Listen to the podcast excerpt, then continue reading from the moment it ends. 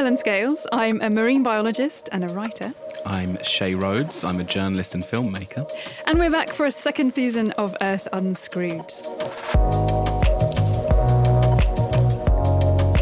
Yes, sadly, our return means that we haven't yet managed to unscrew the planet. In fact, our beautiful planet is still very much at risk. But we do come armed with hope in the form of new sustainable projects and environmental pioneers that could fix the problems. And hopefully unscrew the planet.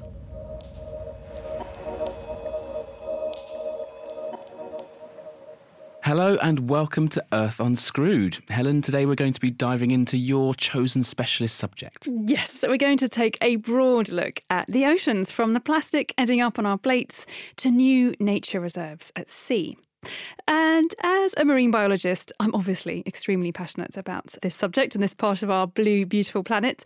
And I guess for me, it all really started off when I was a kid on beachside holidays, and all I really wanted to do was have my head stuck in the water, seeing what was down beneath the waves. But for me, I really fell in love with the oceans when I started scuba diving, and I really got to be in the sea and seeing creatures for the first time. And I will never forget the first dive, it was four degrees centigrade, which, if you like to imagine the temperature of a glass of water with ice in it, about that temperature, in a wetsuit. And I was about to give up on the whole thing because it seemed suddenly like a very bad idea when I saw my first wild fish swimming through the water in front of me. And I just had this sense of being in an aquarium, but the wall had fallen away. I could follow that fish if perhaps I wasn't quite so clumsy. And I did get better at diving after that. And genuinely, I was just hooked from that moment. I'd forgotten about the fact I couldn't feel my feet or my hands anymore because it was so cold. And I was just mesmerized. And basically, since then, I've just spent as much of my time as I can underwater. So that's what we're going to be looking at this week. But you don't have to take it from me. Have a listen to this. If our ocean was a woman and went for an annual checkup, she would get a, a pretty dire prognosis. She would learn that she had severe osteoporosis, and this is a result of carbon dioxide and acidification, which I'll go into in a second. She would learn that she had significant lung disease, probably, you know, emphysema or cancer, as a result of all the pollutants that she had been breathing in for so many years, and that her kidneys were failing because of more of the plastic pollutants that she was trying to clean out of her system that were still stuck in there. She would be having hot flushes because of the heat that the ocean is absorbing. And really, she would not be very resilient to disease at all.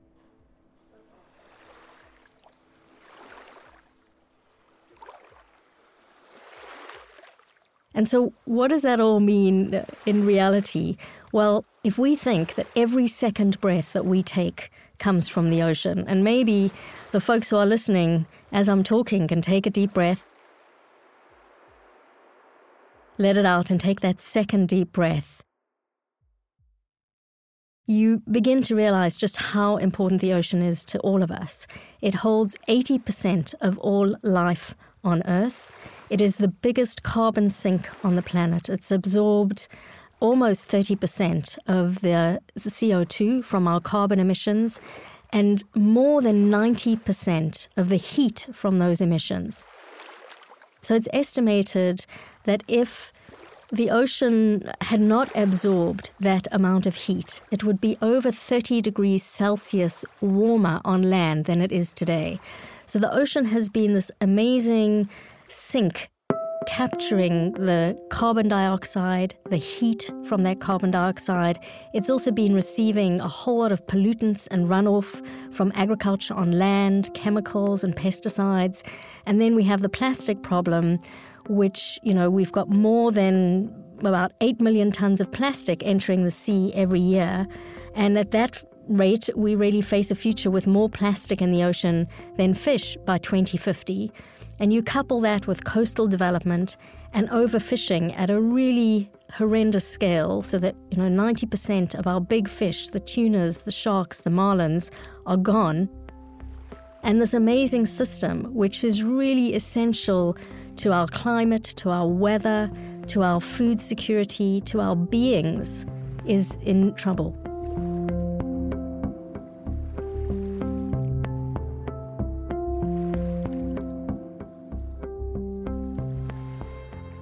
Well, that was depressing, wasn't it? Because I'm I'm almost the opposite of you. I'm the person who went to the beach a bit as a kid, found it a bit salty, and that was it. So I've spent most of my life thinking of the ocean as a place that's over there.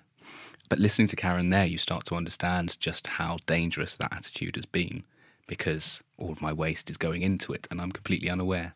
Well, you're not the only one there. I mean, this is the age old problem with the oceans. It is, it's all out of sight and out of mind. Mm. You look at the, in most places, the blue surface waters, and it looks the same. Nothing changes. I'm sure now we're seeing the plastic pollution is the visual side that we're getting to see these changes, but everything else is kind of hidden away. Mm.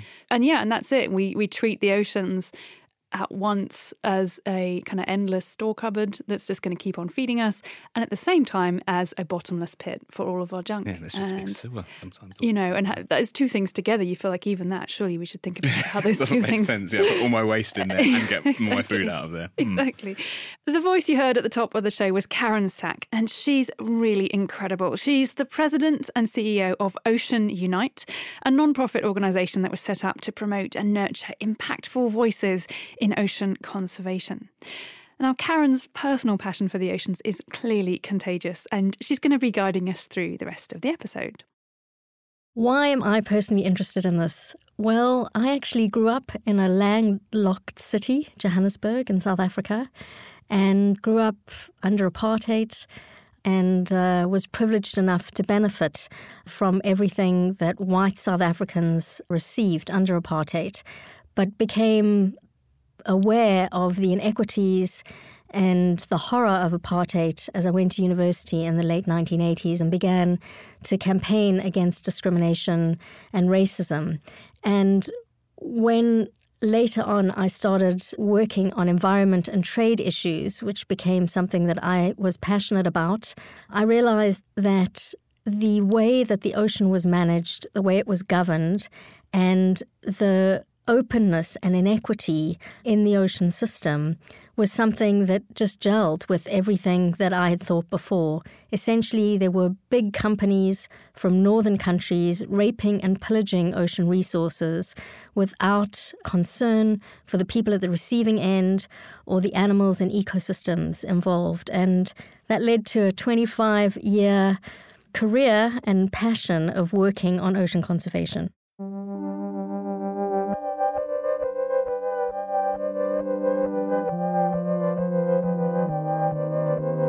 If we didn't intervene in the destruction of our oceans, what would happen? Well, I think we would still be able to trade over a dead ocean. We would still be able to travel over a dead ocean. But that's really not what the ocean means for us and our futures. And I think we're beginning to see some of the harm that is being caused by our lack of interest and investment in a healthy ocean.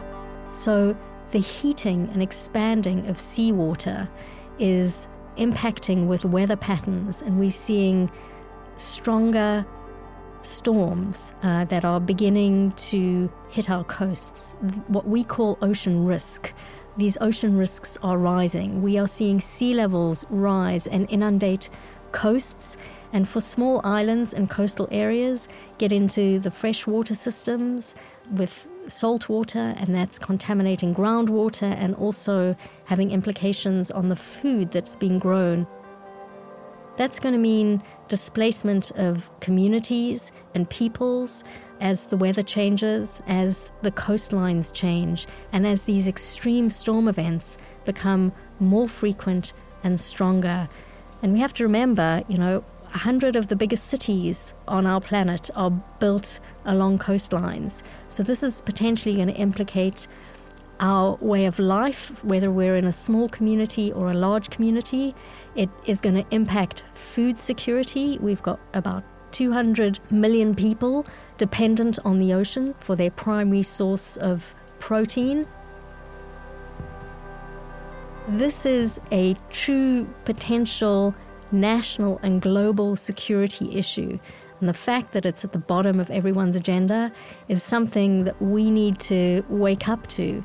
The ocean is much bigger than all of us. It covers 70% of the surface of our planet. and its systems really determine so much of everything we do. So we've got to get to work as quickly as possible to restore ocean health. Otherwise, we are going to have to face the consequences of the ocean coming back to bite us for all the stuff we've thrown at it uh, for so many generations.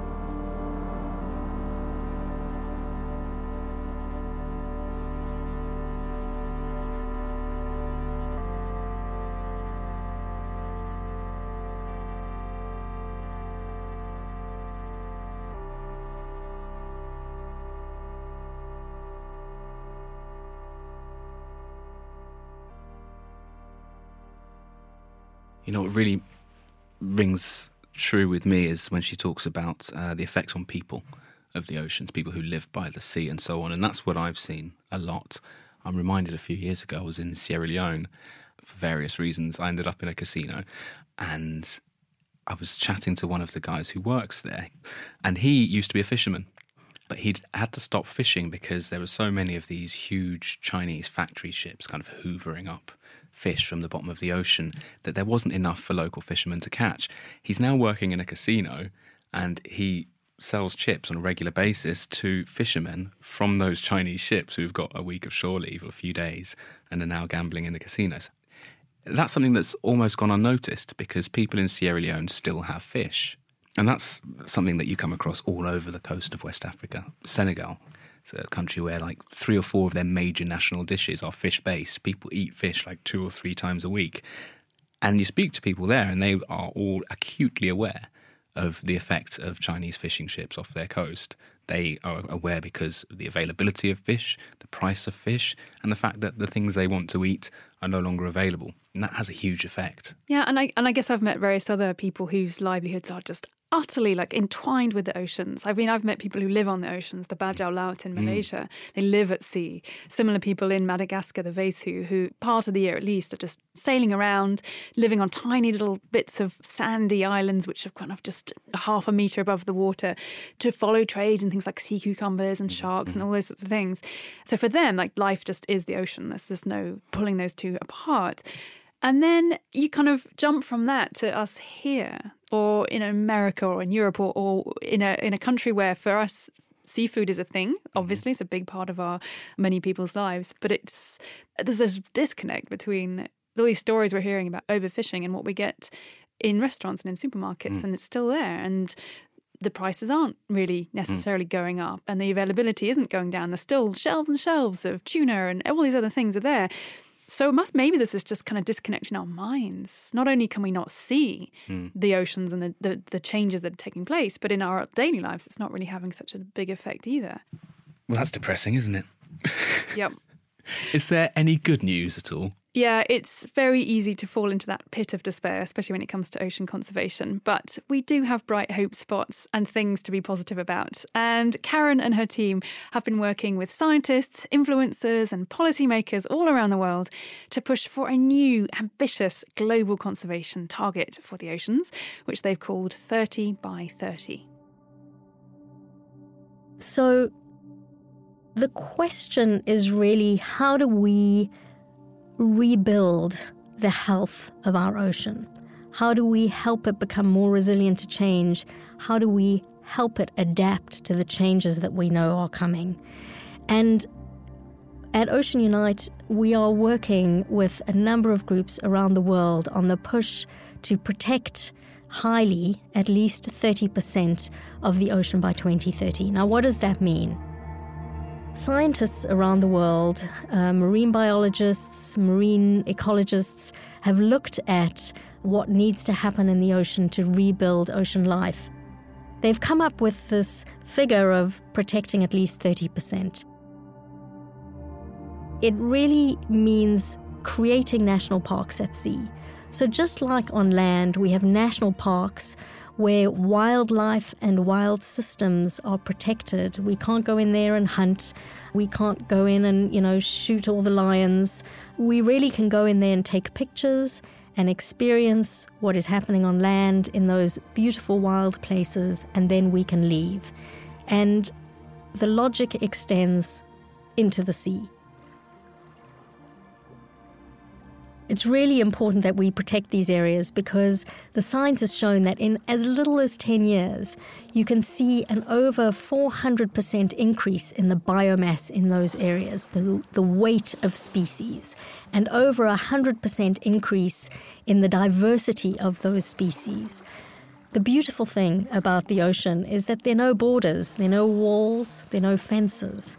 And so, where you have a protected area, a lot of the life can actually swim out into the surrounding area. We call that the spillover effect and repopulate the areas around it. And there's even some amazing science that's coming in to show that some of the fish species actually know where these safe havens and sanctuaries are in the water where they exist, and they go back there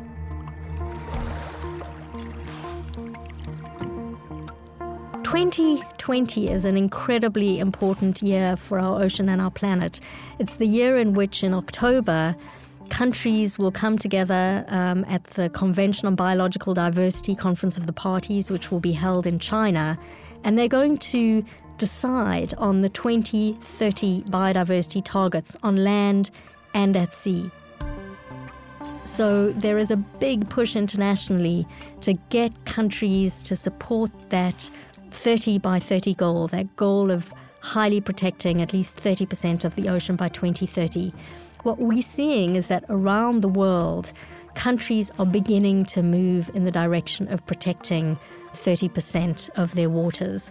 We've seen the United Kingdom protect huge areas around its overseas territories.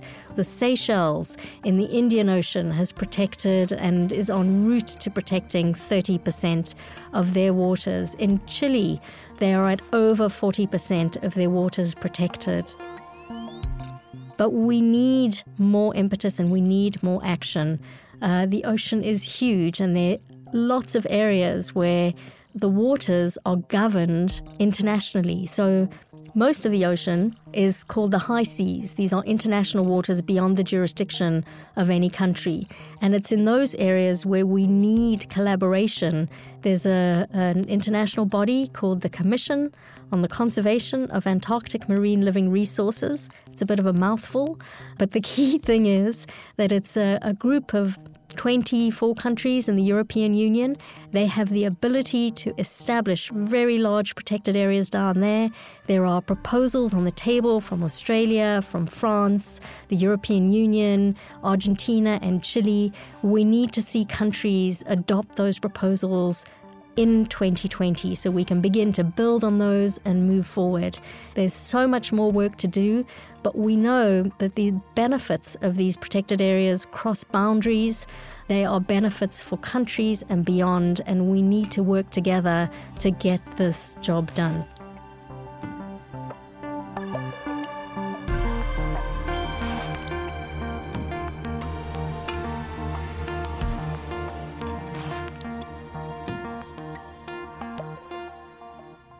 One really positive thing is that I feel like if we've got 30% of the ocean protected, policing it's going to be very difficult. But once people start to see the benefits, then countries will be more motivated to police these areas to make sure that no one's fishing in them.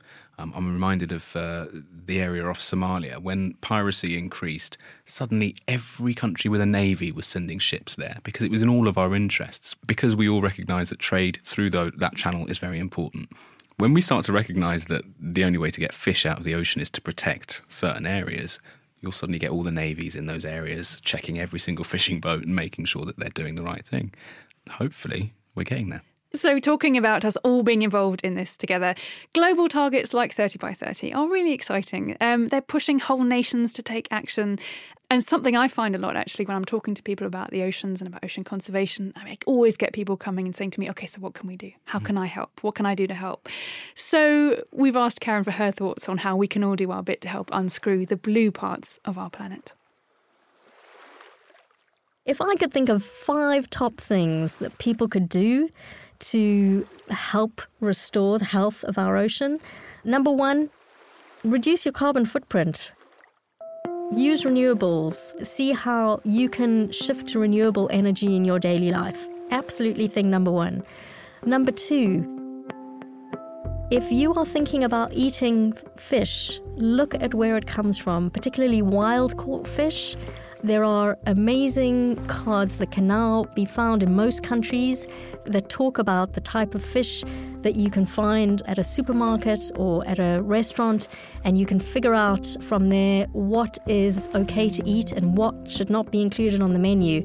And when you find those things that shouldn't be included on the menu, say something to the fishmonger or the restaurant owner about why they shouldn't be serving that fish. The third thing is absolutely think about your plastic use and try and go single use plastic free. Stop using single use plastic drinking bottles and use reusable bottles and think about the footprint you're leaving behind on that.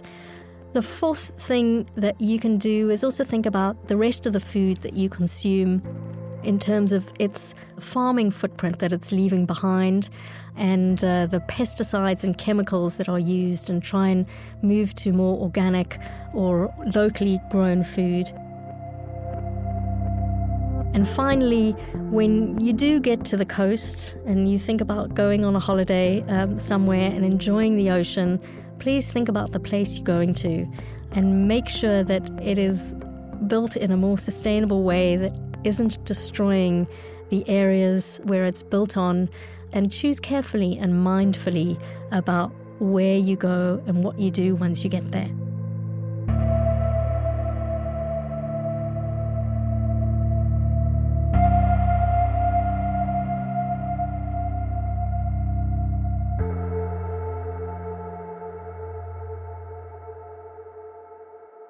Love that final point she makes, actually. I think it really brings me back around to why I'm passionate about the oceans is about what's in there.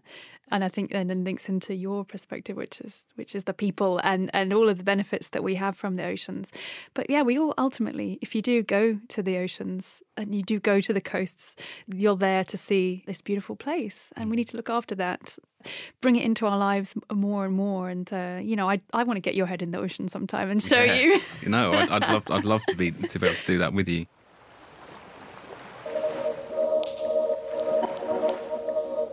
Well, thanks for listening to Earth Unscrewed. if you've enjoyed listening to the themes of this episode, We've included some links in the description. Huge thanks to Karen Sack for all of her incredible insights into the ocean. Please do check out everything that Karen and her team at Ocean Unite are up to. Go along and have a look at their website at oceanunite.org. To follow the series, don't forget to subscribe. And please do remember to rate and review us. It really helps us to get these incredible stories out there. Until next time, I'm Shay Rhodes. And I'm Helen Scales. Thanks for listening. Bye.